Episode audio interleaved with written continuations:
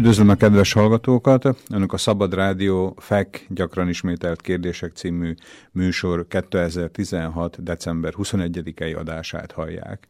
Még mielőtt bemutatnám mai vendégemet, mai beszélgető partneremet, Egyrészt meg szeretném önöknek köszönni, hogy 2016-ban is támogatták adományukkal nem csak ezt a műsort, hanem magát a rádiót is, ugyanis mint sokan önök közül már tudják, a Szabad Rádió nem közvetít egyetlen másodperc kereskedelmi vagy politikai hirdetés sem, egyedül az önök támogatása teszi lehetővé, hogy most ez a műsor megszólaljon, illetve a rádió működjön.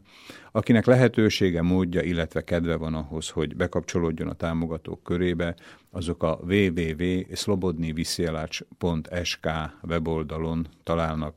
Ezzel kapcsolatosan részletesebb le, leírást, talán a legtrendibb, hogy így mondhatom, vagy a legújabb módszerek is egy MLDS SMS formájában akár egy euróval is támogathatják, hozzájárulhatnak munkánkhoz, amelyet előre is köszönök, illetve még egyszer azoknak, akik ezt a támogatást megtették.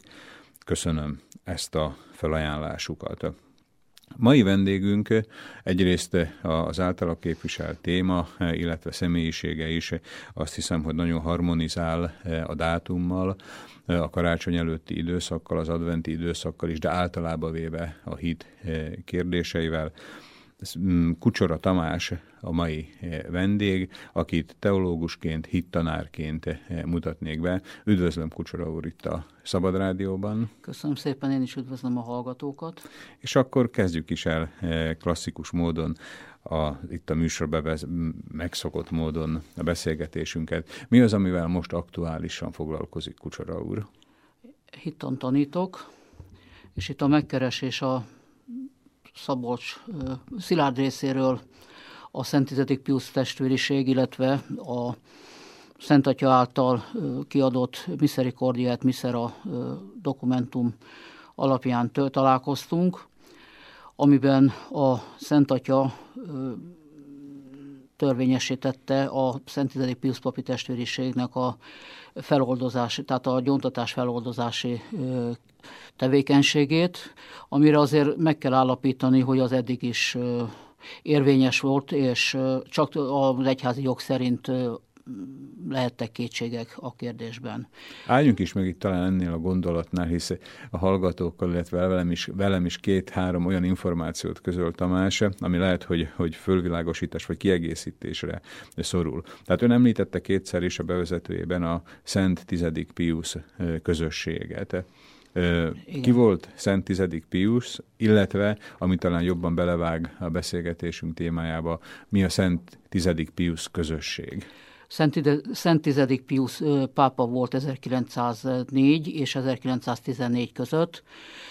Sártó volt az eredeti neve, és gyakorlatilag ő volt az a Szent Atya, aki fellépett az akkori időben elkezdődött modernizációs tanokkal szemben, megregulázta az egyháznak a tevékenységét, illetve visszaterelte a 2000 éves, közel 2000 éves tradícióba.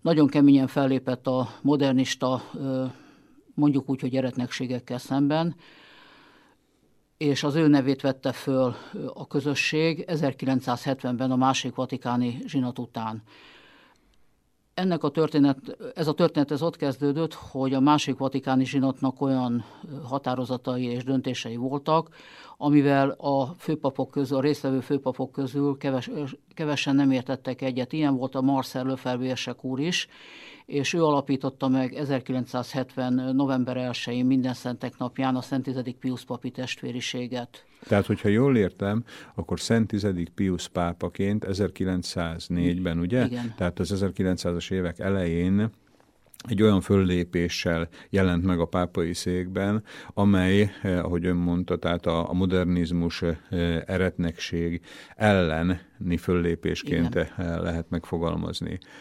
Most megint csak laikusként eh, egy kicsit így rácsodálkoztam eh, erre, a, erre az információra, hogy, hogy az 1900-as években, tehát a 20. században még mindig lehet eretnekségről szó. Tehát ugye én úgy emlékszem, hogy akár eh, az általános iskolába, akár a középiskolába, hogyha az eretnekség szó, illetve az egyház kiejtésre került, akkor ez mindig a, a középkor, az egyház kezdeti időszaka, tehát hogy a 20. században, illetve gondolom talán még a 21. században is van aktualitás annak, hogy eretnekség? Igen, van. Igen, van, sőt ráadásul ez elég széles körben terjed. Például, amikor az emberek azt mondják, hogy én hiszek, de nem járok az egyháznak a liturgiájára, nem veszek részt szentmisén, nem járulok a szentségekhez. Valahol ezek is, mert elhagyják az, egy, az egyháznak a Krisztus által, Jézus által adott 2000 éves tanítását. Tehát valahol kivonulnak belőle, tagadnak olyan hittételeket, amit az egyház 2000 éven keresztül hit és tanított, és a régi egyház, vagy a zsinat előtti egyház még tanított, de a mai világban már nem. Például, hogy mondjak egy kirívó példát, és itt a protestáns testvérek nem igazán fognak örülni, a katolikus egyháznak a dogmája, hogy az extra ecclesiam nulla salus est, tehát a katolikus egyházon kívül nincs üdvösség. Tehát ha innen nézem, hogy hittételt tagadunk, akkor az a katolikus egyház zsinat utáni törvénykönyve szerint is eretnekség. Tehát ha én egy hittételt tanítok, tanít az egyház, és én azt tagadom, akkor az önmagától beálló kiközösítésbe esik az illető. Tehát ha ezt nézem, akkor mindenki, aki nem hiszi, vagy mást val, vagy másképp értelmezi, mint ahogy a dogmát megfogalmazták, az önmagától beálló kiközösítés, eretnekség. Tamás kérem, bár még csak pár perce beszélgetünk, de már most előre elkönyvelhetem, hogy ugye ez egy nagyon nem csak érdekes beszélgetésnek látszik, hanem nagyon fölvilágosító jellegű, vagy pedig ismeretterjesztő jellegű beszélgetésnek, hisz minden egyes mondatába ad, ad, ad egy-egy olyan kiinduló pontot, amit ugye tovább tudunk aztán gondolni fontos, és számomra, meg talán a hallgatók nagy része számára is új információval. Ön kétszer említette, mint egy nagyon fontos mérföldköt a második vatikáni zsinatot, amit, hogyha jól emlékszem, azt mondta, hogy 1963-65 között. 60, tehát a 60-as években, tehát akkor ez egy hosszabb, ugye ezek a zsinatok ez egy két szintén a történelemből ugye úgy tudjuk, hogy nem egy háromnapos konferenciához mérhető. Miért ennyire nagy vízválasztó a második vatikáni zsinat, amely a 60-as években ülésezett? Tehát ön azt, azt mondta, hogy a második vatikáni zsinat előtti, illetve az utáni e, időszak, hogy mibe, mibe volt ez egy ennyire meghatározó jelenség? A második vatikáni zsinat alatt, illetve a zsinat után visszajöttek azok a tanítások, illetve gyakorlatilag az egyházon elfogadottá váltak, ami ellen Szent Tizedik Pius pápa küzdött. Tehát az visszahozta a zsinat vissza, ezeket a tanításokat. A zsinat, így igaz. Ráadásul, hogy csak most mondjuk egy konkrét példát, a zsinatnak nem volt döntése a népnyelvű liturgiáról. A népnyelvű liturgiáról. Abba az értelemben, hogy egy új liturgiát kell csinálni, amit népnyelven mutatnak bent. Annyiról volt szó, hogy a Szent Misének bizonyos részeit lehet népnyelven is bemutatni, illetve népnyelven is imádkozni. Ez a mi esetünkben, a Szent Tizedik Pius papi testvériség esetében, ez az evangélium, illetve a Szent Lecke, illetve a prédikációnak a népnyelven történő olvasását, illetve elmondását jelenti. Itt kell leszögeznem azt, hogy én nem a Szent Tizedik Pius papi testvériség nevében beszélek, én a saját nevemben beszélek. Én csak a közösséghez tartozok, illetve a közösségnek a szentmiséire járok. Illetve én azt a teológiát tanítom, ahol tanítok, amit az egyház 1970-ig tanított, ez kvázi gyakorlatilag az, amit a testvériség is tanít. Értem, tehát hogyha, hogyha jól értelmezem az ön szavait, akkor itt kezd most kirajzolódni előttem, tehát az egyházon belüli tagozódás is, vagy pedig az időbeli szakaszokra osztás, tehát a második vatikáni zsinat behozott olyan dolgokat, mondjam így, vagy pedig momentumokat az egyház életébe, amelyek ellen kb. fél évszázaddal, 50-60 évvel, itt már többször elhangzott Szent tizedik Pius pápa küzdött. Tehát, hogy fél évszázad alatt, mintha az ő erőfeszítései szertefoszlottak volna, és a második vatikáni zsinat behozott ezzel ellentétes jellegű döntéseket, amelyek közül az egyik, és talán elég lényeges, ha jól értettem, az adott nép nyelvén történő misézés? Igen, igen, többek között ez is, mert az se véletlen, hogy ez a szentmis, és itt megint sokak, nagyon sokak számára furcsa dolgot fogok mutatni, vagy mondani. A mostani, mi úgy nevezük Novus Ordo Misse, tehát a NOM szentmis, amit Novus a, no, Ordo do Misse. Novus tehát, Ordo Misse. Igen, az új rendszerinti mise. Az új rendszerinti mise. Latinból. Ez gyakorlatilag egy luteránus istentisztelettel körülbelül kétharmad részben teljes átfedés, majdnem szöveghű átfedést jelent egyébként. Ezt legyen szíves egy kicsit bontsa ki? Tehát, hogy mit értünk Tehát, ez alatt? amit Luther az egyházszakadás után létrehozott luteránus istentiszteletet, Igen. a Novus Ordo Misse az gyakorlatilag olyan kétharmad részben, majdnem szöveghűen azt a liturgiát követi. Tehát akkor Luther sikerrel járt? Ö, igen, igen. Hát ha azt mondhatjuk, hogy sikerrel, sikerrel járt, mert gyakorlatilag ö, a neten megtalálható, hogy a svéd luteránusok lát, látogatást tettek a Szentatyánál, és ott volt a Szentatya szobájában Luther szobra kitéve. Uh-huh. Ö, most ö, tisztán ismét harmadszor ö, helyezem magamat itt a hallgatók nevébe és a laikus pozíciójába, Igen. hogy ez miért baj? Ez azért baj, mert a, gyakorlatilag a katolikus egyháznak a tanítását, a hittanítását protestantizálja. Uh-huh. Tehát ö, gyakorlatilag abba az irányba megyen el az egyháznak a tanítása, amit a luteránusok ö, vallanak, illetve ö, reformátusok, hogy Értem. a mai szóhasználattal. Akkor megpróbálom Igen. megint magam számára Igen. összefoglalni. Elnézést kérek itt öntől is, meg hát a hallgatóktól is, hogy itt ilyen lépésenként próbálom ezt így, így a következtetéseket levonni, de így legalább akkor tudjuk, hogy mire építkezünk. Tehát ön említette az új rendszerinti misét, ez a Novus Ordo Misse, ugye? Igen. amely, ha jól értettem, a második vatikáni zsinatnak volt az egyik eredménye, Igen. hogy ezt bevezették. Ennek az új rendszerinti misének az egyik lényeges eleme az az, hogy magát a misét nagyobb részt vagy teljes egészébe az adott nép nyelvén tartják, Igen. amely megegyezni látszik azzal, amit fél évezreddel ezelőtt Luther Márton is az ászlójára tűzött, hogy ezt el kell érni. Igen. Tehát ezt eddig jól, jól, jól értettem. És ez még csak, ez még nem hangzott el, de föltételezem az eddigiekből, hogy a Szent Tizedik Pius közösség, amely gondolom Szent Tizedik Pius Igen. hagyományát is ápolja, erről más véleménnyel van, tehát ezt nem okvetlenül pozitív e, döntésként fogják fel önök, nem. ugye? Nem, nem. Nem, mert a új misénk az lehet érvényes, de elvezet a katolikus hittől. Aha, értem.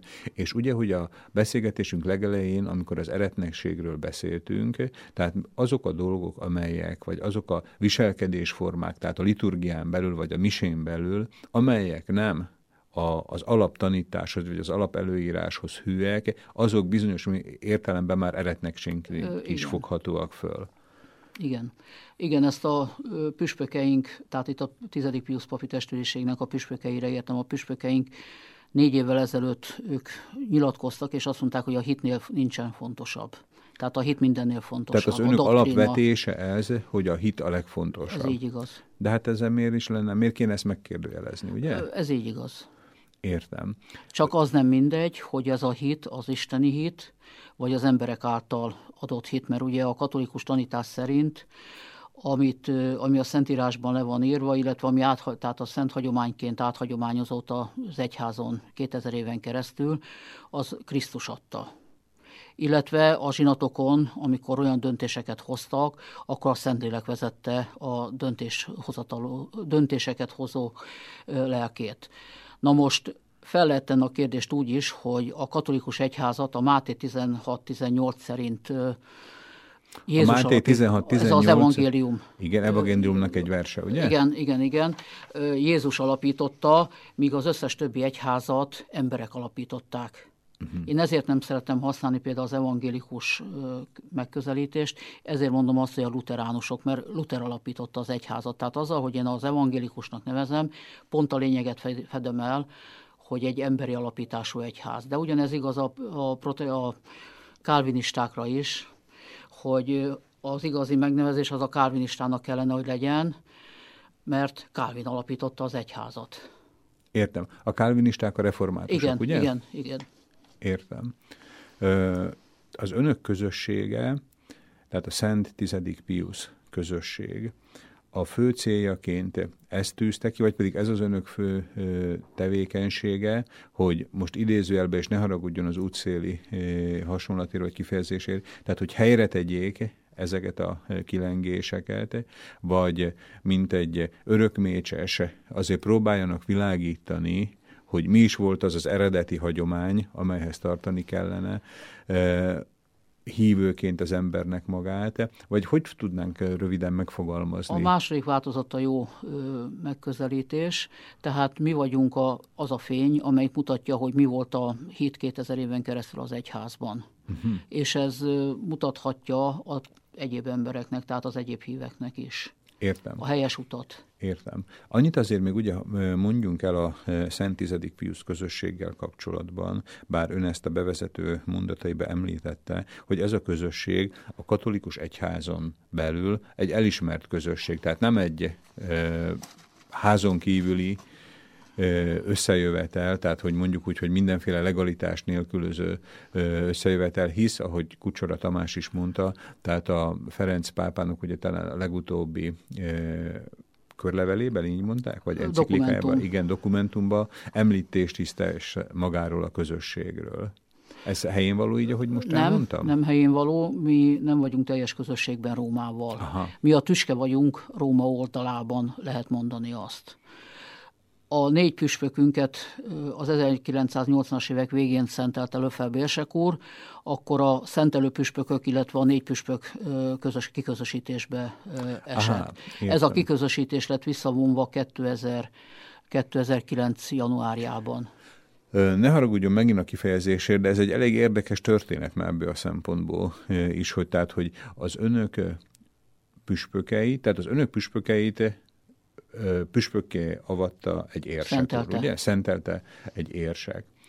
Utána a közösség vagy a püspökök tevékenysége magára vonta valószínűleg az akkori hivatalos Róma rosszallását, nem akarom azt mondani, hogy haragját, de talán haragot haragja, is mondhatunk, nem mert harag. ugye a kiközösítés az talán az egyik legmagasabb, a legmagasabb, legmagasabb szankció, amivel ugye embert az egyház sújthat, tehát kiközösítették őket, majd néhány év után, nem, ugye, hát több mint húsz év. Húsz év múlva, húsz év múlva visszafogadta a katolikus egyház ezeket Igen. a kiközösített püspököket. Akkor adódik ebből a két alkérdés. Miért közösítette ki, és mi alapján fogadta vissza őket? Mert az 1983-as katolikus törvénykönyv, amit második János pápa alatt fogadtak el, gyakorlatilag Róma engedélyéhez kötötte a püspök szentelést. Aha, és akkor az érsek... És az érsek úrnak ne, kvázi úgy mondhatjuk, hogy nem volt engedélye Rómától a püspök szentelésre, viszont ő már érezte, hogy öreg, és nem sok van hátra, és úgy gondolta, hogy a közösségnek szüksége van püspökökre, hogy vezethessék. Tehát és ezért szentelte önök, Róma engedélye nélkül. Önök közössége létezett már. Így, 1970 óta, igen. Megerősödött annyira, hogy az érsek úgy gondolta, hogy most már, most megint ne haragudjon a kifejezésért, tehát hogy jár ennek a közösségnek egy pásztor, egy püspöki vezetés, és akkor házon belül fölszentelte négy püspököt ennek a közösségnek a vezetésére amivel megsértette, nem tudom, hogy jól mondom-e a, a kánonjogot, a római kánonjogot. Tehát neki nem volt jogosítványa arra, hogy, hogy ezt megtegye. Engedélye Viszont, nem volt. Jogosítványa minden püspöknek van a püspök Értem. szentelésre, szenteléséből adódóan, de engedély, tehát Róma, a kánon az Róma engedélyéhez köti a szentelést, engedély nem volt. Tehát a szentelések érvényesek voltak, csak nem voltak törvényesek. Uh-huh. Mint ahogy szoktuk mondani, hogy egy cselekmény törvényes, de nem erkölcsös. Értem. Tehát itt uh, érvényes... Vagy pedig egy népszavazás sikeres, de nem nem érvényes. Jaj, bocsásson meg, tehát azt a hallgatók számára el kell mondanunk, hogy a beszélgetésünket Budapesten e, folytatjuk, és ahogy kimondtam én ezt a hasonlatot, mindjárt ugye jött is az áthallás, hogy ugye Magyarországon pár hónapja egy, épp egy olyan népszavazás volt, amire talán ez ráillene, hogy sikeres, de nem érvényes. Semmiképpen se akartam e, ide most politikai szállot e, bevonni. Én egy jóval korábbi eh, szlovákiai népszavazásra eh, gondoltam, aminek én is bizonyos aktivistaként részese voltam, és akkor hangzott el ez a mondat. Na, de a kitérő után visszatérve a visszatért, vagy visszafogadott püspökökhöz. Tehát húsz év eltelte után a kiközösített püspököket az egyház visszahívta, visszafogadta? Nem, hanem jó? a kiközösítést vonta vissza. Aha, értem. Tehát mint státuszt a kiközösítés, az exkommunikáció megszűnt. Exkommunikáció, ez De a kiközösítés, ez, Igen, az latinul a kiközösítés, igen. De ez nem jelentette azt, hogy mi Róma részévé váltunk a kiközösítés visszavonásával. A kiközösítés visszavonása után indult el egy párbeszéd a Vatikán és a közösség vezetése között. Ez tartott egy, kettő, hát bő két évig, valamikor 2013 elején lett vége, közvetlenül Benedek pápa lemondása előtt lett vége. Nem született megállapodás, hogy, visszafog, tehát, hogy visszatérünk az egyházba teljes jogú tagként. Ennek sok egyéb vonzata volt, illetve lett volna. Többek között, hogy el kellett volna fogadnunk a vatikáni zsinatnak a az épp döntése. többet említett igen, második igen, vatikáni igen, igen, döntéseit. Igen, ugye? ami ugye számunkra elfogadhatatlan, mert én teológiát végeztem, igaz, a Novus Ordo, tehát az új teológiát végeztem, de én elmélyültem a 70 előtti teológiában is. Pont tegnap gyónás után beszélgettem egy fiatalabb batyával, és mondtam neki ott, hogy a régi teológia az nem igazán kompatibilis az újjal. Uh-huh. Értem. Tehát nagyon sok ö, doktrinális eltérés van. Kucsora úr, kérem, Igen? Ö, nem fogom ezt mindig mondogatni, tehát hogy, hogy elnézést a kifejezésről, vagy hogy rossz néven ne vegye. Kérem szépen ezt előlegezze meg nekem, mint hogyha mindig ezt elmondanám. Természetesen. Hogy a Róma szempontjából önök nem ugyanúgy eretnekként voltak ezekbe az évekbe, amíg a püspökök ki voltak közösítve, fölfogva, mind ahogy önök említik eretnekségként mindazon apróbb vagy nagyobb elhajlásokat, amelyeket a beszélgetésünk elején említett? Ezt kétfelé kell választani. Amit én mondok, hogy eretnekség, azt az egyház 70 előtt eretnekségként kezelte. Tehát a régi teológia, teológiai megközelítésben az egyház mindig azt mondta, hogy ezek eretnekségek. Én azt szoktam mondani, hogy nem mi vonultunk ki az egyházból 70-ben, hanem az egyház vonult ki belőlünk. Uh-huh, Most ez így önök, lehet, hogy furcsán igen. hangzik, de mi ott maradtunk, ahol az egyház 70-ig volt. Tehát mi azt a teológiát, azt a miserendet, azt a misét, még minden egyebet végzünk, tanítunk, amit az egyház 1970-ig tanított. Értem. Tehát ha innen nézzük, mi az egyenes vonalon haladunk tovább, és az egyház tért el az egyenes vonaltól a másik vatikáni zsinat után. Azt, amit az egyház 1970-ig vallott vagy tanított, azt időbe hova tudnánk gyökeresztetni egészen a kezdetekig, a egyház alapításáig, mert gondolom azért az alatt az 1970, vagy hát nem egész 1970 év alatt maga az egyház is sok átalakuláson ment át, én most ugye nem tudom enciklopédikusan idézni, de így a tanulmányaimra visszaemlékezve ugye volt a tridenti zsinat, az egyház szakadás, tehát voltak mindig újabb és újabb áramlatok. Tehát mi az a, mi az a e, szírt, amihez önök a hajójukat kötik, ahonnét ered, ered az önök által vallott vagy elfogadott tanítás? Ugye Luther 1517-ben kitűzte a Wittenbergi várfokra a téziseit, azt gyakorlatilag néhány kivételével az egyház tételesen megcá- katolikus egyház Róma megcáfolta teológiailag, és 17 1545-ben hívta össze a Tridenti zsinatot, ha emlékeim nem csalnak, a lexikális adatokkal szokott némi problémám lenni, de Ebben ne csináljunk problémát, mert a Google igen, világába igen, ez gondolom a hallgatók számára is csak egy pillanat. A lényeg az, hogy a Tridenti zsinat az egy dogmatikus zsinat volt, ahol az egyház dogmába, azaz kőtáblába véste a hittételeit. Ez egy átvitt értelem, ugye? Igen, hogy kőtáblába igen, véste? igen, igen, igen. Tehát, Ez a fix... tíz parancsolat igen. mintájára, tehát gyakorlatilag definiálta az összes szentséget, meghatározta, hogy a Szentírás hány könyvből áll, mert itt például az egy érdekes megközelítés, hogy a katolikus szentíráshoz, szerint, szentíráshoz képest a protestáns szentírás kevesebb könyvet tartalmaz, ha emlékeim nem csalnak, hét könyvvel. Uh-huh. Ószövetségi könyvekről van szó.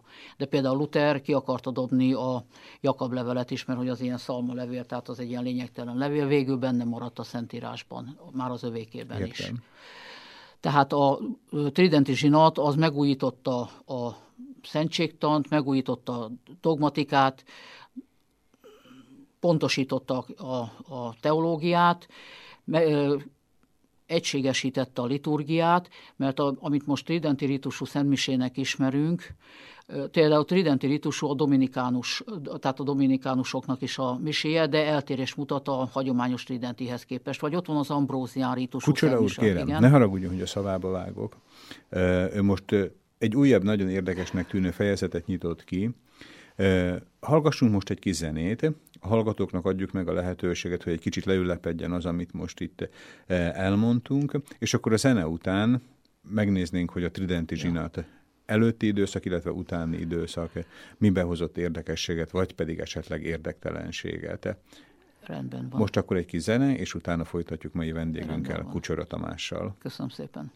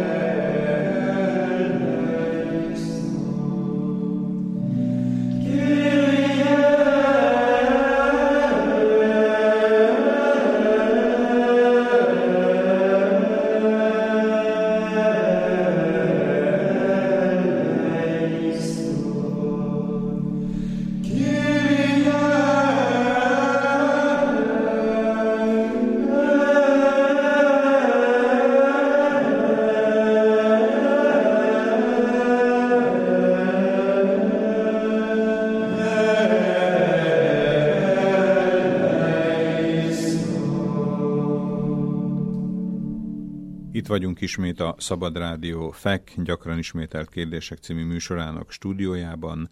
A 2016. december 21-i adást hallják. A vendégem Kucsora Tamás, teológus, hittanár, én pedig Somogyi Szilárd vagyok. Akik velünk tartottak a műsor kezdete óta, azok, eh, azok tapasztalhatták, hogy azt hiszem, hogy elég gyors és mély, de talán érthető, bízom benne érthető módon ástuk bele magunkat abba, hogy talán a központi kérdés a második vatikáni zsinat előtti időszak, illetve a második vatikáni zsinat utáni időszak nem csak a római katolikus egyházon belül, hanem Kucsora Tamás közössége, tehát amelynek ő is tagja, a Szent Tizedik Pius pápáról elnevezett közösség életében. Odáig jutottunk el, hogy a Szent Tizedik Pius közösség mint egy, mondhatom így, mint egy horgony, vagy mint egy tőkesúly fogja fel talán azt az álláspontot, amelyet képvisel olykor a római pápaság vagy a vezetéssel szemben is, hiszen a közösségüknek négy püspökét több, hát két évtizeden keresztül kiközösítéssel sújtotta a római pápa. Ugye a pápa igen, közösíti igen. ki a Hát náluk ez magától beálló kiközösítés volt, mert nem volt, tehát a kánont megszekték, és értem, nem volt felhatalmazás. Értem.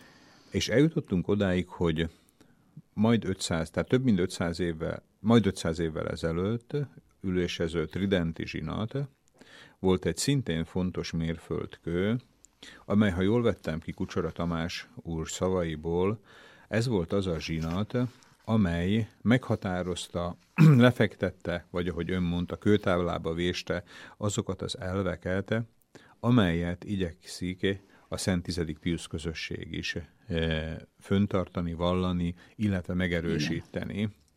Jól értettem igen, ezt így eddig? Igen, igen. Köszönöm. Mik ezek a, e, tehát mi az a, most már lefordítva apró pénzre, mik ezek a, az elvek, vagy mik ezek a tételek, amelyek például a tridenti zsinatra jellemzőek, és amelyet önök mind a mai napig vallanak. Mint itt az, elő, az előbbi befejező részben már elkezdtem mondani, gyakorlatilag a tridenti zsinat az egy dogmatikus zsinat volt, ahol a szentségtant nagyon pontosan meghatározták. Mi az a szentségtan? Ugye a katolikus egyházban, illetve a katolikus hitben mi hét szentséget hiszünk. A szentség az Jézus Krisztus által alapított kegyelemközlő tevékenység, például a keresztség, Igen. vagy a bérmálás, a bűnbocsánat szentsége, az eukarisztia szentsége, a papirend. Az eukarisztia az az oltári Az oltári szentség, szentség igen. igen. Elnézést, latinul mondtam. oltári Egyébként szentség. tartsa meg ezt a jó szokását, Kucsar úr, mert én azt hiszem, hogy a mai világban ugye olyan ritkán kerülnek terítékre vagy napirendre a latin kifejezések, és kinek ne legyen bősége a latin kifejezésekből, hogyha nem a, most mondhatom azt, hogy a katolikus egyháznak, Igen. vagy a Szent Tizedik Pius közösségnek? Igen. Tehát, hogy nyugodtan használja, esetleg majd amelyek kevésbé érthetőek, akkor ezzel megkérem, hogy fordítsuk le. Jó, kérem, hogy szóljon, hogyha igen, igen. érthetetlen. Tehát ott, ott tartottunk, hogy mi hét szentséget vallunk, míg a luterék, illetve az utána következő protestáns egyházak két szentséget, a keresztséget és az úrvacsorát ezért beszélhetünk arról, hogy a katolikus egyházban papok vannak, a protestáns egyházakban pedig lelkészek vannak. Ugyanis a papok a ő szentelésükből adódóan vissza tudják magukat vezetni a 12 apostolig. Tehát, hogy melyik 12 apostoltól, a 12 apostol közül melyik apostoltól kapták a felhatalmazást a papi tevékenységre, amit a Zsoltárok 109.6 a pap vagy te mindörökké Melkizedek rendje szerint hmm. érvényes, még ez a protestáns lelkészeknél ez nem mondható el. A, az, az, azokat a szavakat, amelyeket Kucsora úr mond, mindegyiket értem, de megmondom őszintén, hogy magát a gondolatmenet nem tisztá számomra. Akkor megpróbálom pontosítani. A katolikus egyházban a püspök szenteli a papot, és kézrátétellel szenteli, tehát a fejére teszi a kezét. A püspök a teljes apostoli hatalommal rendelkezik, tehát minden egyes püspök. Minden egyes püspök vissza tudja magát vezetni a szenteléséből adódóan. Az előző püspök. Az előző püspök, előző püspök, előző püspök, és az utoljára a legvégén az, az apostol. Tehát a 12 apostol. Remélem nem mondok most valami nagyon csúnyát, e, Igen. de akkor e, tehát a staféta mindig tovább van adva. Így igaz. Uh-huh, így értem. van. Ugye, mert a szentelési, szenteléskor elhangzik, hogy engedelmességet és hűséget fogadsz nekem és utódaimnak. Aha.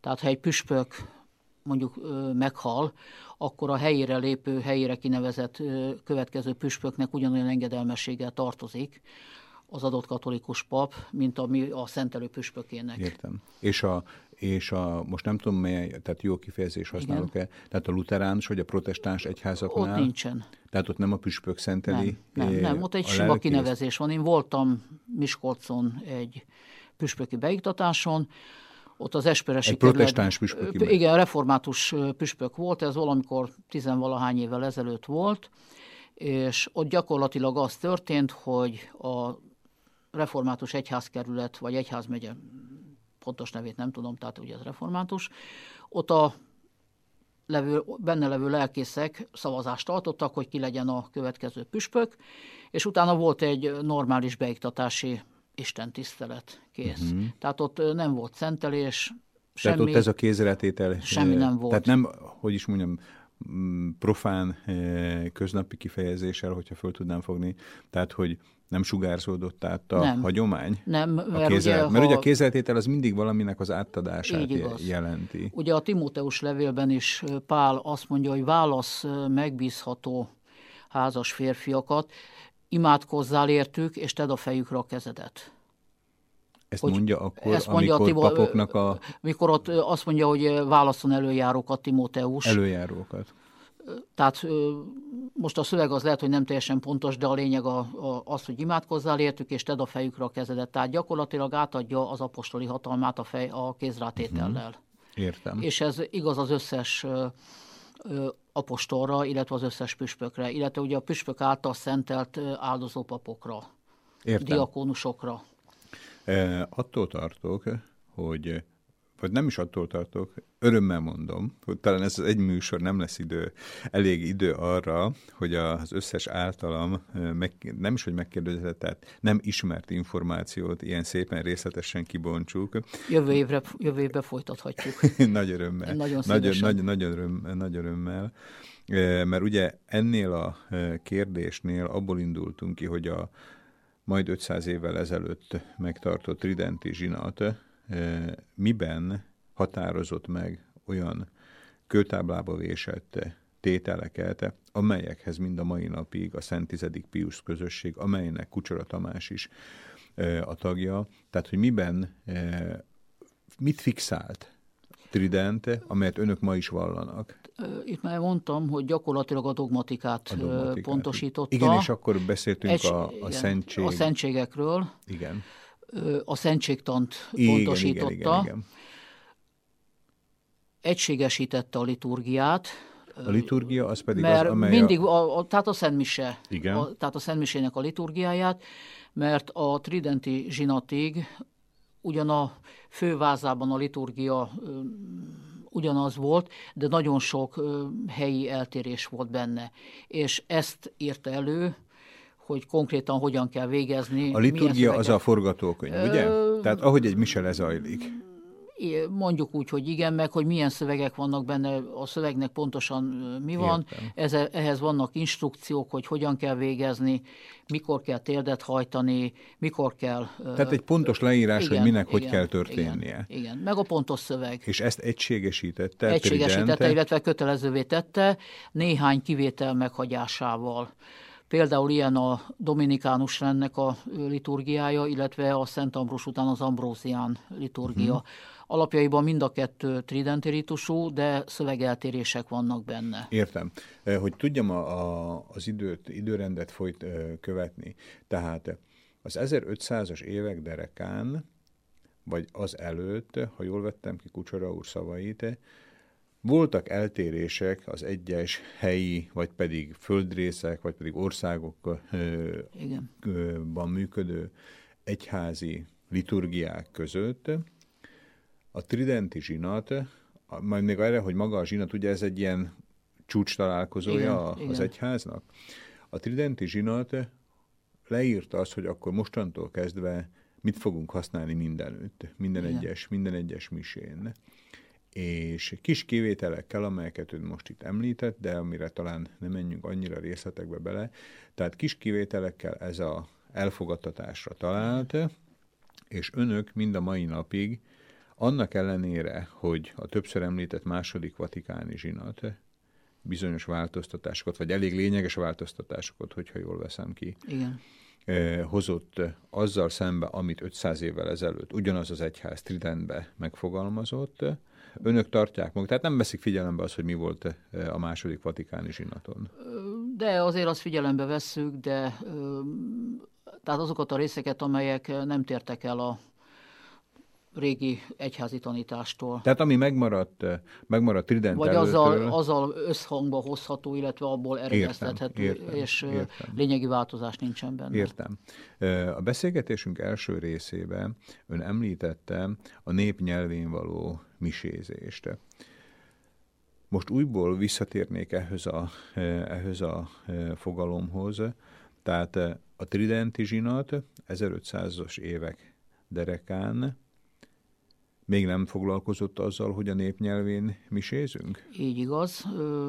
Az egyháznak a nyelv az a latin volt. Latin. Ugye na, voltak a különböző apátságok, amelyek úgymond a hivatalos helyek voltak, tehát ahol születtek, a, vagy készültek a például öröklési végrendelet, és hasonló hivatalos iratok. Mai szóval írva, tehát Mint adminisztratív központok, ugye? Hogyha Vagy? magyar viszonylatot mondom, igen. nem tudom, hogy ez Szlovákiában hogy van. Közjegyző. Magyarországon például igen. a közjegyző, hiteles hely, hiteles hely igen, igen. ez pontos definíció. Például egy közjegyző tehát ahol hitelesen Igen. és tanúsítva nyilatkozok én. Ezek voltak az apátságok nagy részt, igen, igen, igen, igen. Például konkrétan tudom, mert voltam kint egyszer, és ott erről szóba került. Ilyen volt a nagyváradi premontrei apátság. Uh-huh, ami ilyen hiteles, ami hely, hiteles volt. hely volt. Értem. Tehát ott, ott voltunk, hogy a tridenti zsinat nem foglalkozott a népnyelvén való misézéssel, mert hiszen az a egyház nyelve a hivatalos volt. nyelve a latin volt. Tehát ez a római egy... egyházé, mert ugye a görög egyház, tehát a görög katolikus, ő a görögöt használja. Én azt hiszem, hogy kétszer kell még meghívnom önt Kucsora úr a műsorba, eh, mert most nagyon szívesen föltenném azt a kérdést, amit én soha nem tudok pontosan megválaszolni, hogy mi is a különbség a római katolikus egyház és a görög katolikus egyház között, de nem menjünk ebbe most bele, mert itt tudunk... Ez a, nagyon hosszú és nagyon... Igen. Eh, tehát a római katolikus egyház általános és egységes nyelve a latin volt, még 1545-ben, vagy pedig a Tridenti zsinat Igen. ülésekor, és a Tridenti zsinat ezt nem is tartotta feladatának, hogy ezt megváltoztassa? Tehát nem foglalkozott nem. ezzel a témával. Nem, hát ez Értem. még 12. Pius pápa alatt is így volt. 12. Pius ő, pápa, ő mikor? 23. Hát, János előtt volt, tehát a, most a pontos halálát Kucsor én nem most mondom. Új, Kucsor, de ezt most úgy mondja, mintha én szórnám itt a kezemből a pápát. 23. János pápápa hívta össze a másik vatikáni zsinatot. Tehát ez a 20. században? Ez a 20. század, ez az 50-es évek végén halt meg 12. Pius pápa. Amikor még szintén a latin igen, volt a... Igen. Most mondok egy helyi jellegű, lokális információt, nem, tétel, nem okvetlenül gondolva azt, hogy Kucsora úr ezzel az információval bír, de például mi az egykori Csehszlovákiában, a most az önálló Szlovákiában meg még inkább, tehát az általános iskolában már azt tanuljuk, hogy a szlávok hittérítői, Szent Cyril és Metód, vagy Konstantin és Metód más néven. Tehát ők voltak azok, akik elhozták az írást a szlávoknak, és többek között kezdeményezték a nép nyelvén való e, misézést. Tehát e, hogy ezek, nem akarom azt mondani, hogy történelem előtti, mert természetesen történelmi idők, de jóval korábban történtek, mint 1950. Ez igaz. Hogy hogy az egyházon belül, bár azt is meg kell mondanom, hogy Szent Cyril és Metód, ők a, a cirilírást, tehát ezért is a cirilikáról beszélünk, tehát ugye, amit most Szovjetunióban, vagy Szovjetunióban, Oroszországban eh, használnak, tehát ők ezt az írást honosították meg a, a közép-európai szlávság, vagy pedig a mostani ezt mondjuk ugye több történész megkérdőjelez, hogy a jelenlegi Szlovákia területén élő szlávok körében vagy sem, de ebben most igazán nem menjünk bele. Tehát, hogy az egyházon belül is ugye voltak ilyen kezdeményezések, és nem csak a, reformáció idejébe szökötte szárba, hogy a nép nyelvén eh, misézni. Tehát, hogy mennyire volt ez jelentős az egyházon belül? Nem tudom, tehát nekem a cirilés metód tevékenysége, én nem mélyültem el benne. Uh-huh. Egy tény, hogyha az ember hittérít, és ugye itt most azért cirilés metód esetében hittérítésről Igen. van szó, az mindig nagyon fontos a hitérítésben, illetve a hitátadásában, hogy egy, az ember saját példájával mutassa, kettő pedig olyan nyelven beszéljen, amit a térítendőek, térítendő személyek megértenek. Tehát itt mindenképpen fontos volt, hogy a népnyelvén történjen legalább a tanításnak az átadása. A, tehát a Cyril és Metod Szentmise bemutatásához nem tudok hozzászólni, hogy értem, milyen nyelven értem. történt az egy hosszabb, annak utána kéne irodalmazni. Persze, nem is, nem is ez a beszélgetésünk lényege, én is inkább csak egy ilyen e, helyi e, példaként, amit talán a hallgatóink egy része ugye a tananyagból e, ismer. Megfogalmazhatjuk azt, vagy pontos az a megfogalmazás, hogy az önök közösségének az egyik fő, fő kincse, vagy pedig értéke az az, hogy továbbra is kitartanak emellett a tétele mellett, tehát meg se kérdőjelezett tétele mellett a tridenti zsinatnak, hogy a mise nyelve továbbra is a latin? Igen, igen, nálunk a mise nyelve teljes mértékben a kezdésről a végéig latin. A népnyelv annyiban jön be nálunk, hogy a régi misében, tehát a tridenti ritusú szentmisében van egy szentlecke, és van egy evangélium. Ez a misében latinul olvassa a pap, vagy énekli,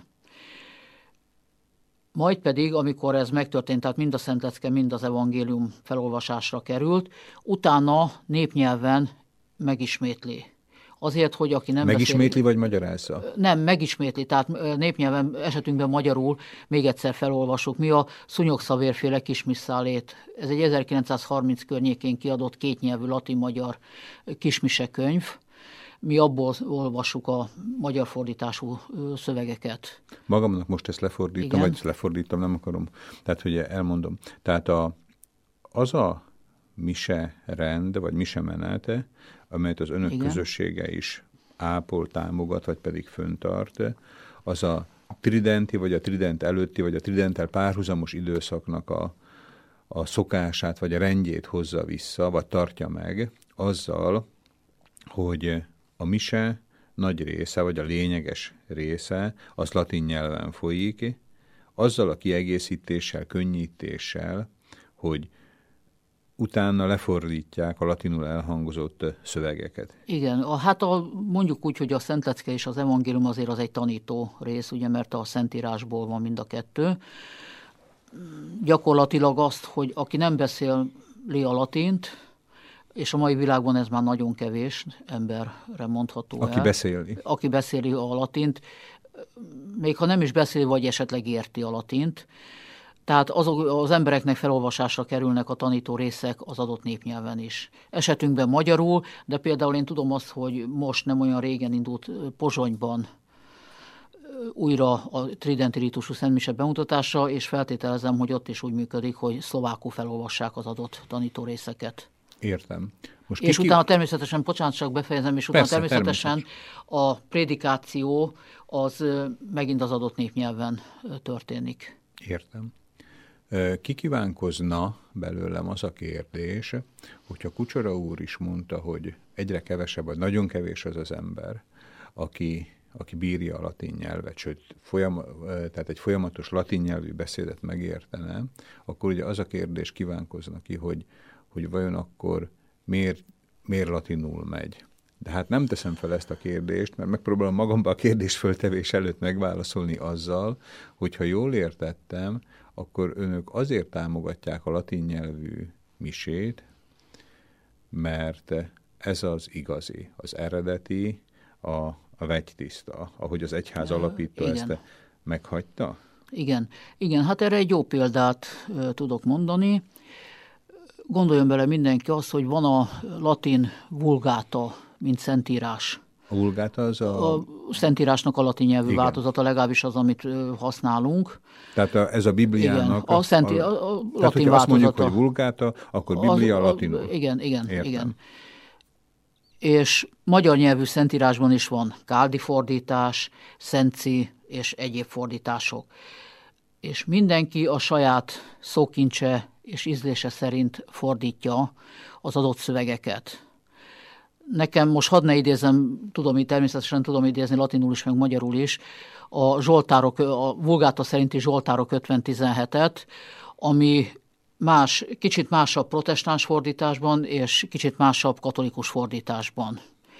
A lényeg az ugyanaz, de szavakban jelentős eltérések vannak. Az értelme megmarad. Tehát azért mondom, hogy ha Szentmisében, ha most elkezdjük fordítani a latint magyarra, akkor le lehet fordítani, csak nem biztos, hogy az eredeti szándék jön át. Uh-huh.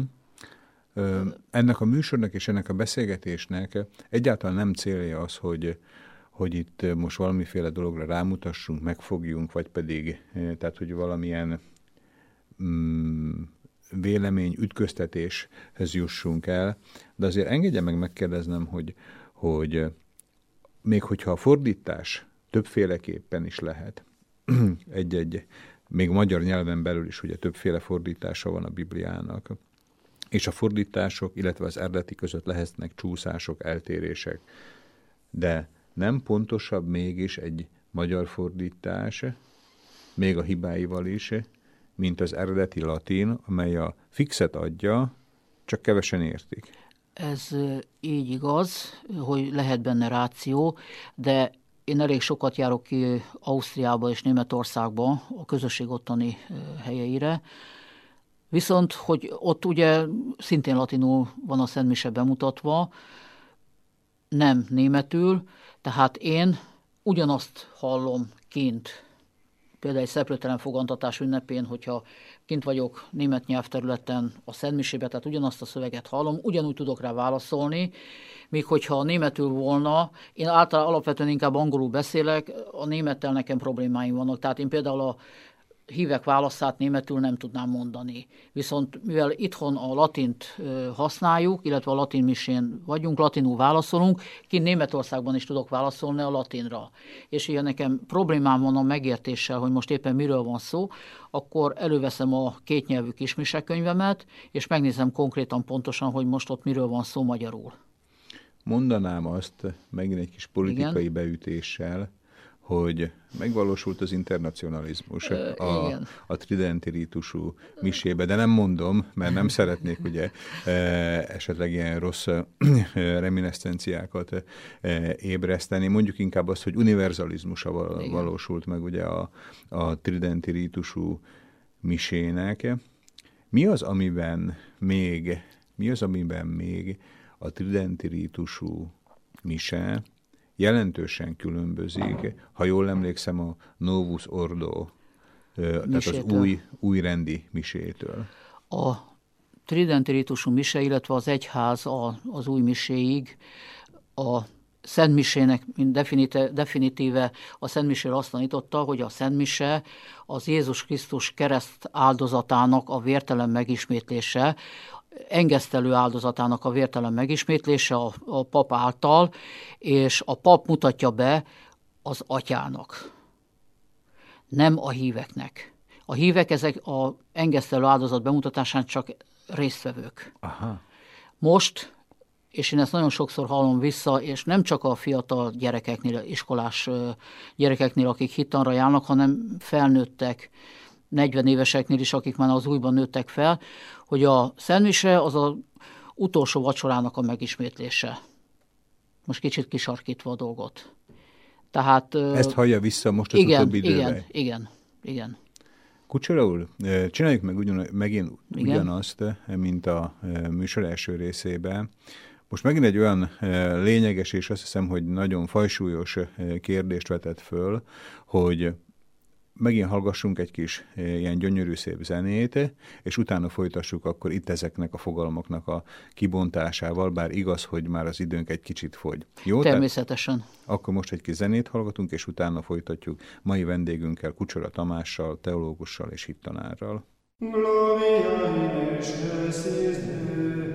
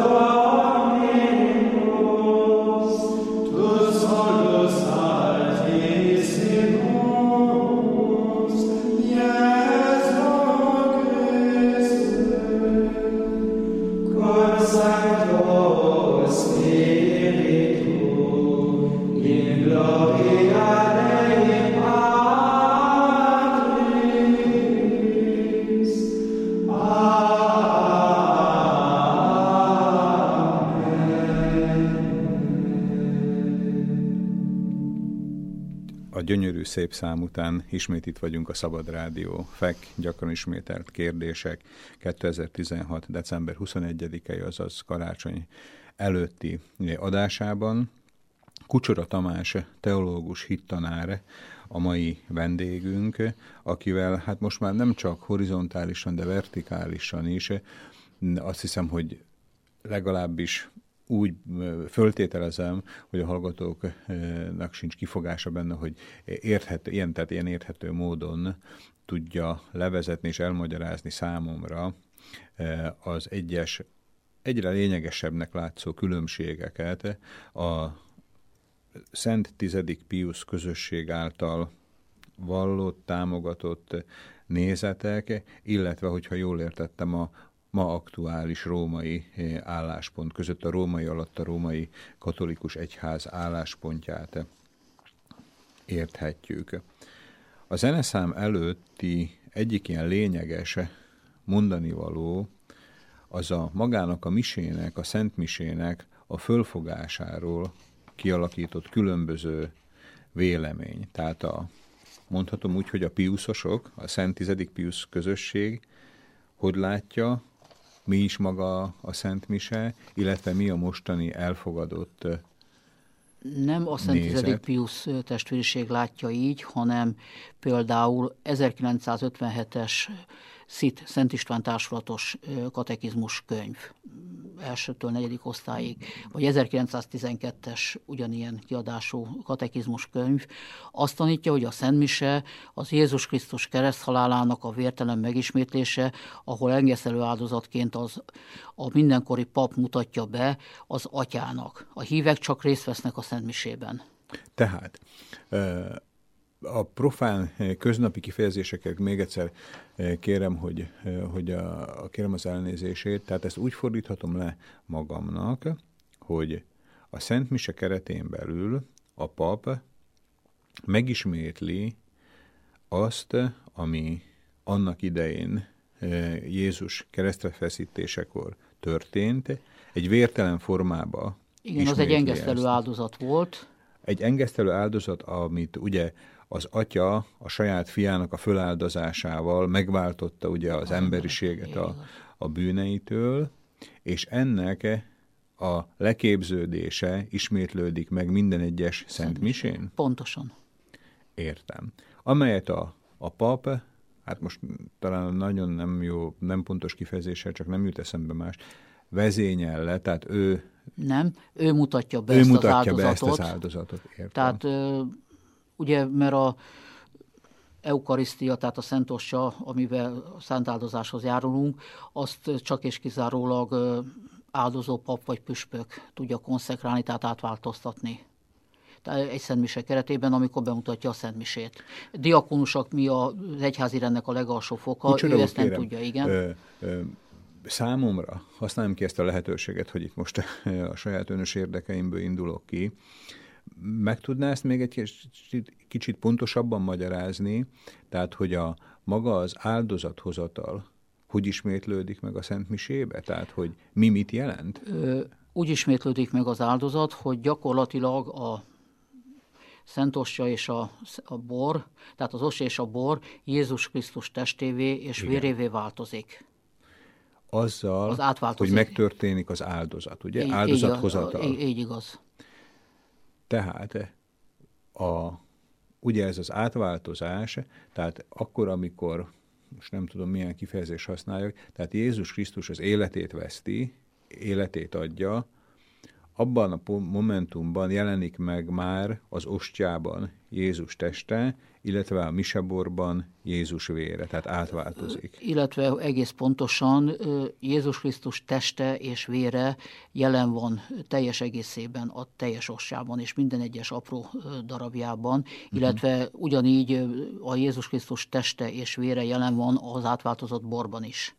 Tehát nem válik el, hogy a osjában a teste, a borban a vére van, uh-huh. hanem mind a kettőben valóságosan jelen Értem. van testével és vérével. Értem. Ezt nevezük mi katolikusok, hogy katolikusok, hogy amikor áldozunk, hogy két szín alatt áldozunk, vagy egy szín alatt áldozunk. Nem menjünk bele most ebbe Jó. a vitába.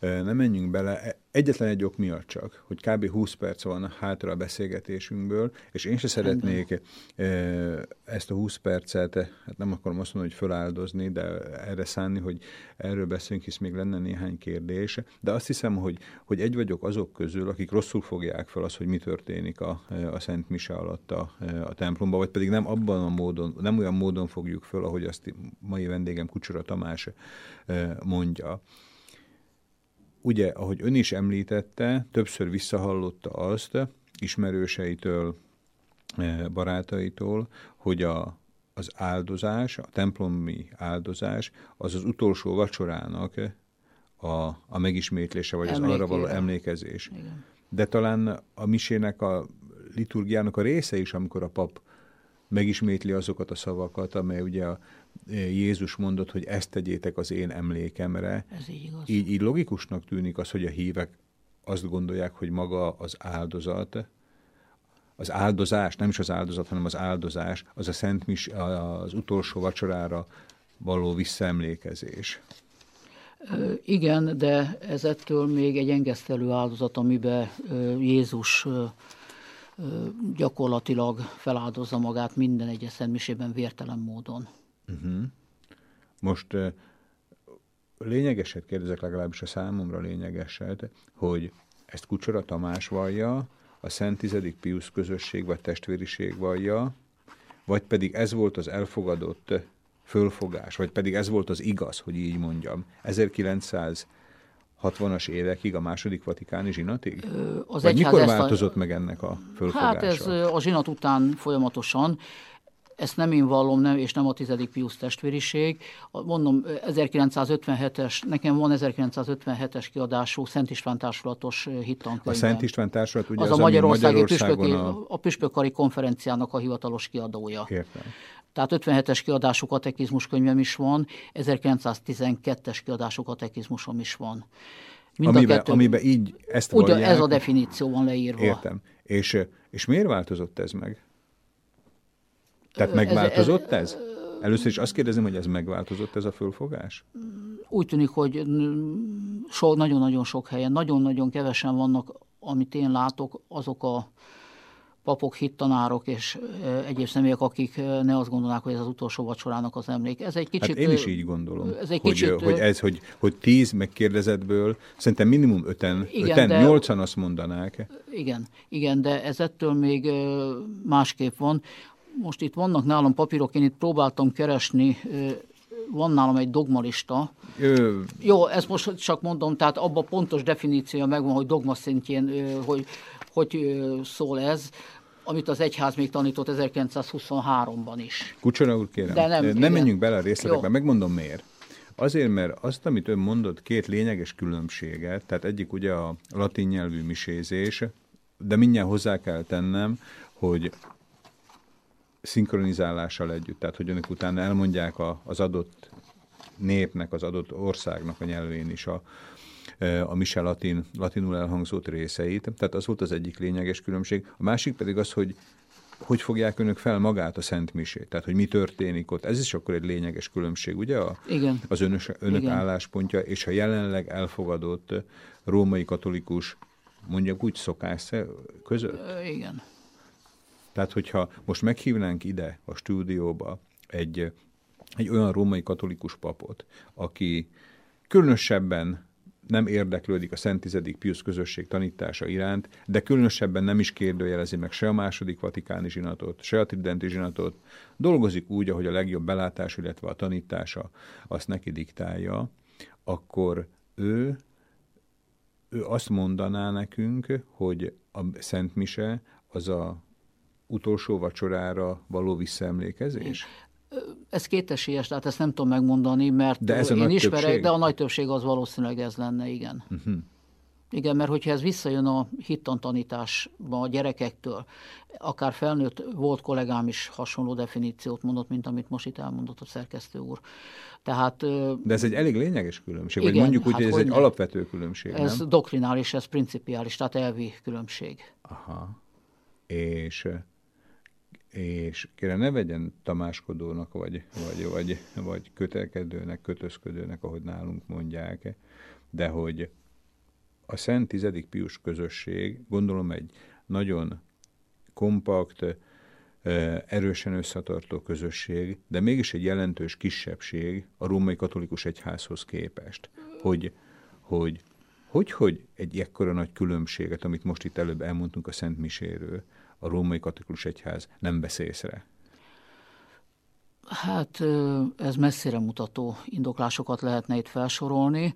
Tehát, hogy önök tudják, megkérdezhetem, hogy tehát például mondjuk a közösség, csak pár mondat erejéig, Igen. hogy tehát, hogy amikor azt mondjuk, hogy a Szent Tizedik Pius közösség az tíz embert jelent, ezret, ötszázat, tehát, hogy, hogy bár abból kiindul, hogy önök már a 60-as években püspököt kaptak, majd az egyház kis közösítette, tehát egy lé... 80-as, 80-as évek végén, Ja, 70 80-as, alapította, igen, igen, bocsánat. 70 alapította, 70 minden szentekkor alapították így a is, így is akkor már, hát lassan 40. éve 40, 46. volt most minden, 46. Ja, igen, igen, igen, mert 2016 van. Tehát lassan fél évszázados lesz az önök közössége is, tehát azért nem egy tiszavirág életű, bár igaz, hogy a, magához a katolikus egyházhoz hasonlítva azért egy mm, mondjuk úgy, hogy épp induló közösségről van szó, de hogyha ez annyira, mert nekem nagyon logikusnak tűnik az, amit Kucsora úr mond, hogy vajon akkor az egyház nagy részének miért nem tűnik logikusnak?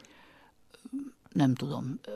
Illetve nekem vannak elképzeléseim. Én mérnök ember vagyok, a teológia előtt mérnöki diplomákat szereztem. Ebből kifolyólag engemet megtanítottak gondolkodni, illetve következtetéseket levonni.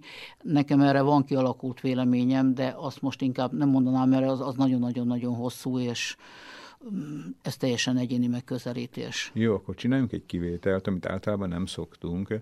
Nem szoktuk bejelenteni előre egy vendége épp folyó beszélgetés során, hogy mikor lesz legközelebb műsorba, de tudunk esetleg most, tehát eh, most ugye karácsony előtt van, legközelebb, nem tudom, húsvét előtt, vagy Nagybőjtbe lehet róla szó esetleg. na jól van. Egy időpont egyeztetés mellett. akkor, akkor itt elő, megelőlegezhetjük a hallgatók számára azt, hogy pár hónapon belül folytatjuk mai vendégünkkel, Kucsora Tamás teológussal, hittanárral ezt a legalábbis én megítélésem szerint, és bízom benne, hogy a hallgatók nagy része számára is nagyon érdekes beszélgetést. Jó, tehát akkor most ezt a témát akkor... Ö, Mondok egy, kicsit- egy érdekes igen? példát itt, hogy az egyház hogy nem veszi észre. Uh-huh. Amit én látok, én közelítem a 60-at, nem, nem, nem vagyok tőlem messze a 60 éves kortól. Én azt látom, hogy a mostani püspököknek is már a teológiai, elvégezték ők a teológiát, felszentelték pappá, majd püspökké, majd bíborossá, de hiányoznak olyan alapok, amit itt most dogmatikára utalok, vagy célzok, amik kimondottan dogmatikus alapok, Mondjuk egy nagyon jó példát. A, a dogmatika az, a, az, a, az, a, az, a, az alap, alapelvek, igen, ugye? Igen, a, a dogma, azt úgy kell hinni, ahogy az egyház kinyilatkoztatta, Aha. vagy megfogalmazta, megfogalmazta, amikor megfogalmazta. Jó. Folytassuk, a, folytassuk az eredetit, nem menjünk bele a dogmába. Konkrét példát mondok.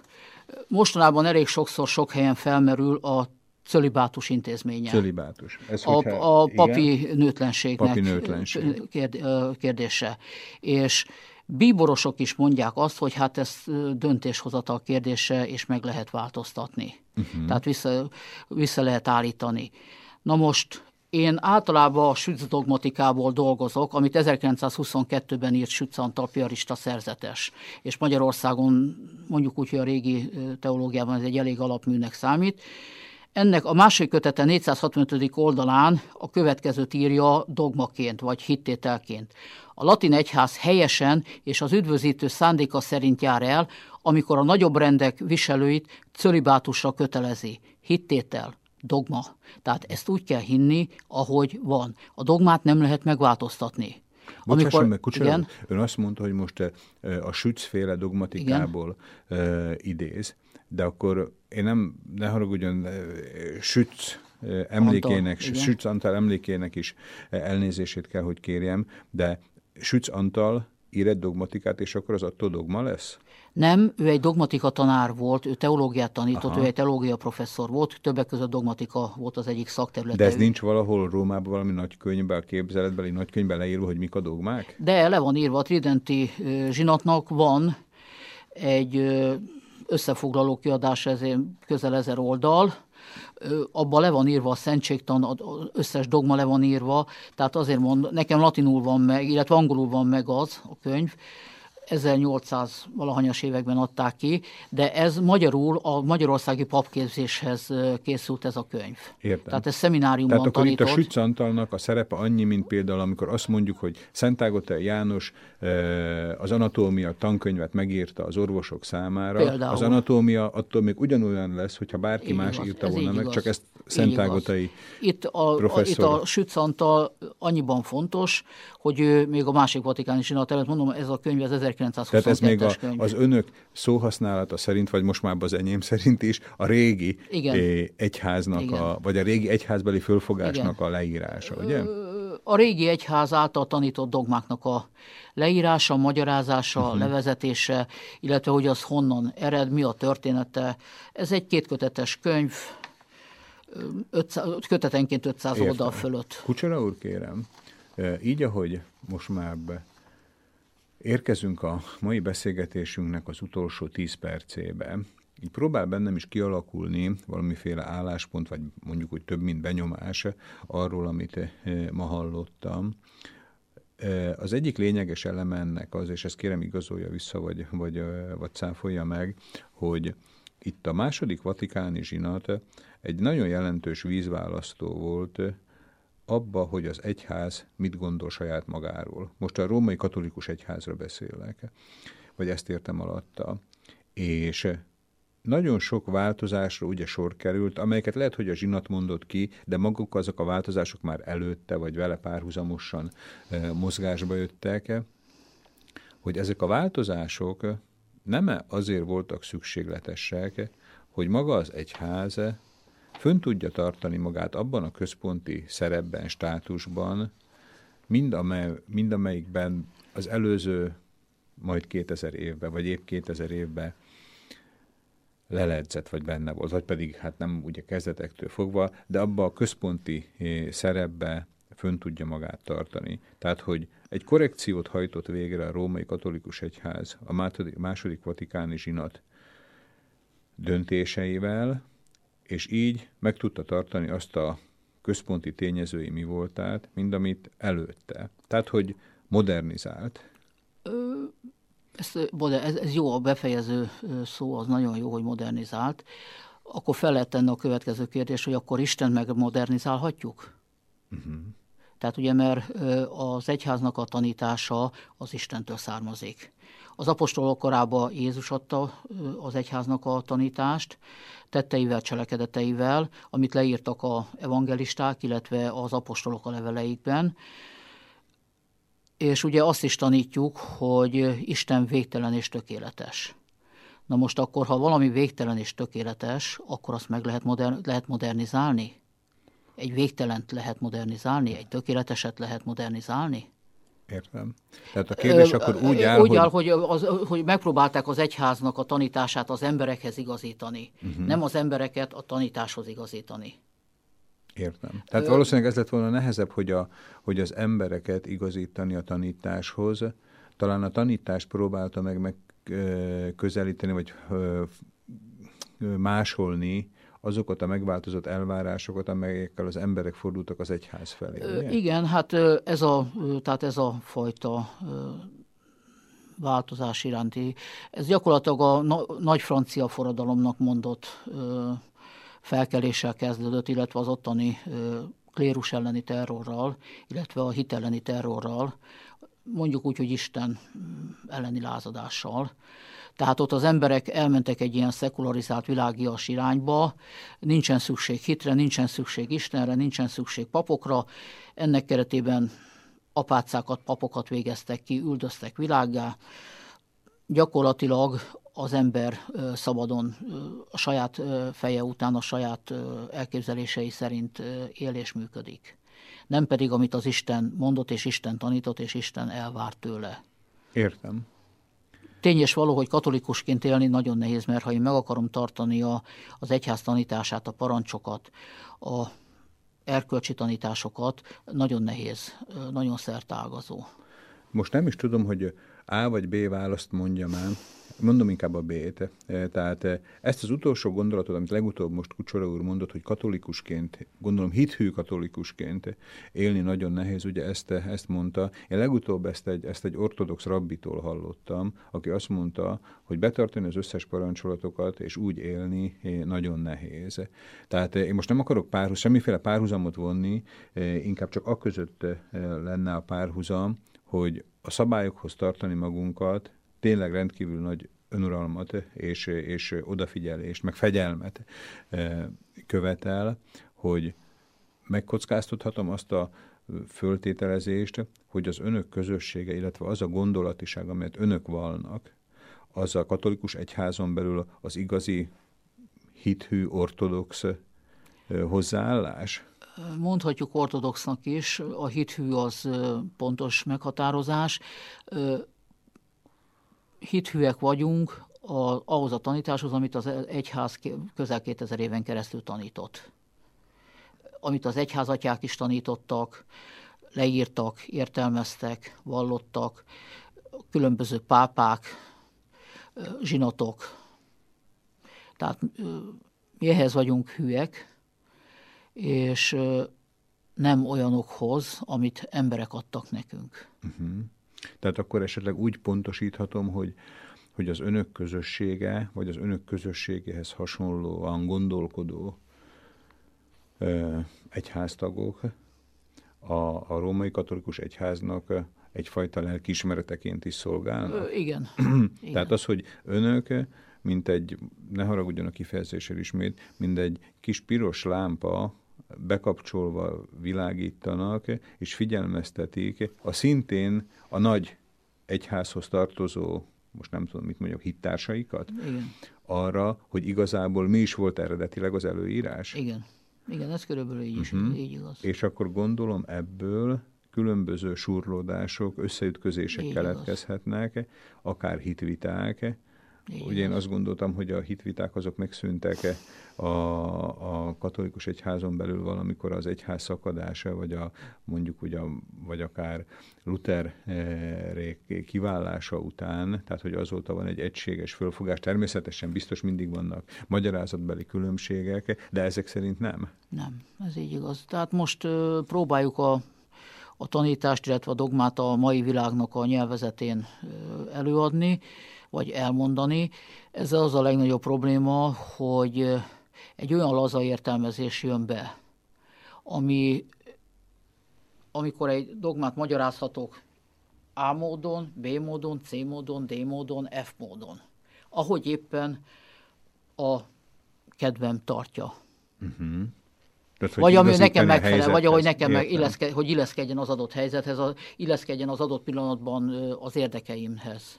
Ha itt most már többször említettük a reformációt, Luthert, Calvint, akkor megint csak megkockázthatatok egy következő kijelentést, hogyha ők voltak a, az eretnekek, akik ellenébe mentek, még inkább az eredeti, eredeti e, szabályoknak vagy dogmáknak, akkor viszont Kucsora úr, úréke, tehát a Szent Tizedik Pius közösség, vagy pedig a hasonlóan gondolkodó társaik az ellenreformátorok? Nem, mi vagyunk a, a világító fákja, aki mutatja, hogy az egyház mit képviselt a zsinatig. Uh-huh.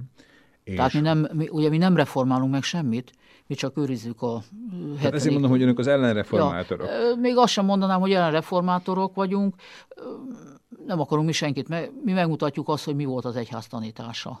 Értem. Mennyire talál ez hallófülekre? Vagy látószemekre? Akár a klérus, Ért, akár a hívek részéről. Értem, értem én ezt, értem a kérdést. A Szent Tizedik Piuszopi testvériséget egy jó barátom, nem akkor volt a jó barátom, ez csak az utóbbi néhány évben lett egy nagyon jó barátom, hozta be valamikor a 80-as évek végén Budapestre. Majd 2009-ig nem történt semmi. Kucsera, Tehát, utolsó négy percünk. Jó, értem, igen? látom az órát, igen, köszönöm. A lényeg az, hogy 2009-ben, amikor én ezzel találkoztam a Szent Tizedik Pius papi testvériséggel, illetve teológiát tanult emberként részt vettem a Szent Misén, meg hallottam, hogy mit beszélnek. 2009 végén lett Miskolcon, tehát Budapesten kívül az első Szent Mise.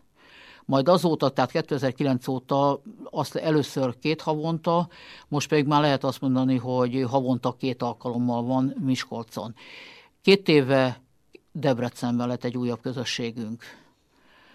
Most a hitoktatás keretében több helyen szervezem. Szándékosan nem mondom, hogy hol. Remélhetőleg, tehát hogy a hitoktatás az minden esetben magával hozza, hogy ott szentmisét is be kell mutatni. Tehát ez azt jelenti, hogy nagy valószínűséggel több helyen fog elindulni, kisebb közösségeknek. Ezek nem kimondta nagy inkább gyarapodik, mint hogy csökkenne nem inkább gyarapodik, egyértelműen gyarapodik, mert még amíg Egerben a, idén nem volt ismereteim szerint szemináriumi jelentkező kispapnak, illetve legjobb tomásom szerint tavaly se volt, addig nekünk egy jelenleg 500 pappal rendelkező, világszerte 500 pappal rendelkező közösségnek. Tehát ez egy világszerte elterjedt mozgalom. Igen, hat szemináriumunk van négy különböző földrészen. A hat szemináriumban jelenleg több mint 50 közel 60 első éves szeminarista kezdett az idén. Többek között egy magyar fiatalember is. Értem. Kucsora úr, utolsó két rövid kérdésem. Az első gondolat, amivel ezt a mai beszélgetést kezdtük, az az volt, hogy megemlékezett ön arról, hogy Ferenc pápa az egyik dokumentumában megemlítette a Szent Tizedik Pius közösséget. Tehát akkor ezt talán megerősíthetjük, hogy azzal, hogy Róma foglalkozik az önök közösségével, nem csak hogy tud önökről, de gondolom létét elismeri, illetve bizonyos jogosítványokat meg is erősít az önök közössége számára. Ugye? Igen, igen. Az én ismereteim szerint azért, ha nem is mindennapos, vagy esetleg minden hetes, de azért folyamatos kapcsolattartás van a közösség, illetve Róma között. Értem. Legyen ez a idézőjelben a szakmai részre ennek a befejezése a mai beszélgetésünkbe, és az utolsó, utolsó percet pedig, hogyha ön úgy gondolja, akkor itt a rádión keresztül, akár a hallgatók számára, akár általában véve, karácsony előttre mit tudna üzenni a hallgatóknak? Kucsora Tamás, teológus hittanár. Áldott adventi várakozás kívánok a hátralévő időszakra, és áldott boldog karácsonyt kívánok egy biztos, hogy karácsonykor megváltunk, Urunk Jézus Krisztus megszületik. Ez, Dicsértessék a Jézus Krisztus. Ez, ez minden egyes megközelítésben ugyanaz. És ennek örülök, hogy egy ilyen, hát nem akarom azt mondani univerzális, de minden ember számára fontos, alapvető kijelentéssel zárta mai beszélgetésünket. Ismétlem még egyszer, mai vendégünk Kucsora Tamás úr volt, aki teológusként, hittanárként, de emellett a Szent Tizedik Pius testvériség vagy közösség tagjaként eh, elmondta nekünk, megismertetett bennünket azokról a, hát nem is kezdeményezésről, inkább folyamatokról, amelyek a római katolikus azon belül is zajlanak az egyes felfogások között. Köszönöm szépen a meghívást. Köszönöm, hogy elfogadta, és köszönöm önöknek is, hallgatóim, a figyelmet. Nem akarom megismételni Kucsora úr karácsony előtti mondatait, gondolataiba, azt hiszem minnyáján együtt értünk vele, ezt megerősítve. Köszönöm önöknek még egyszer, hogy egész évben velünk voltak. Sanctus, Sanctus.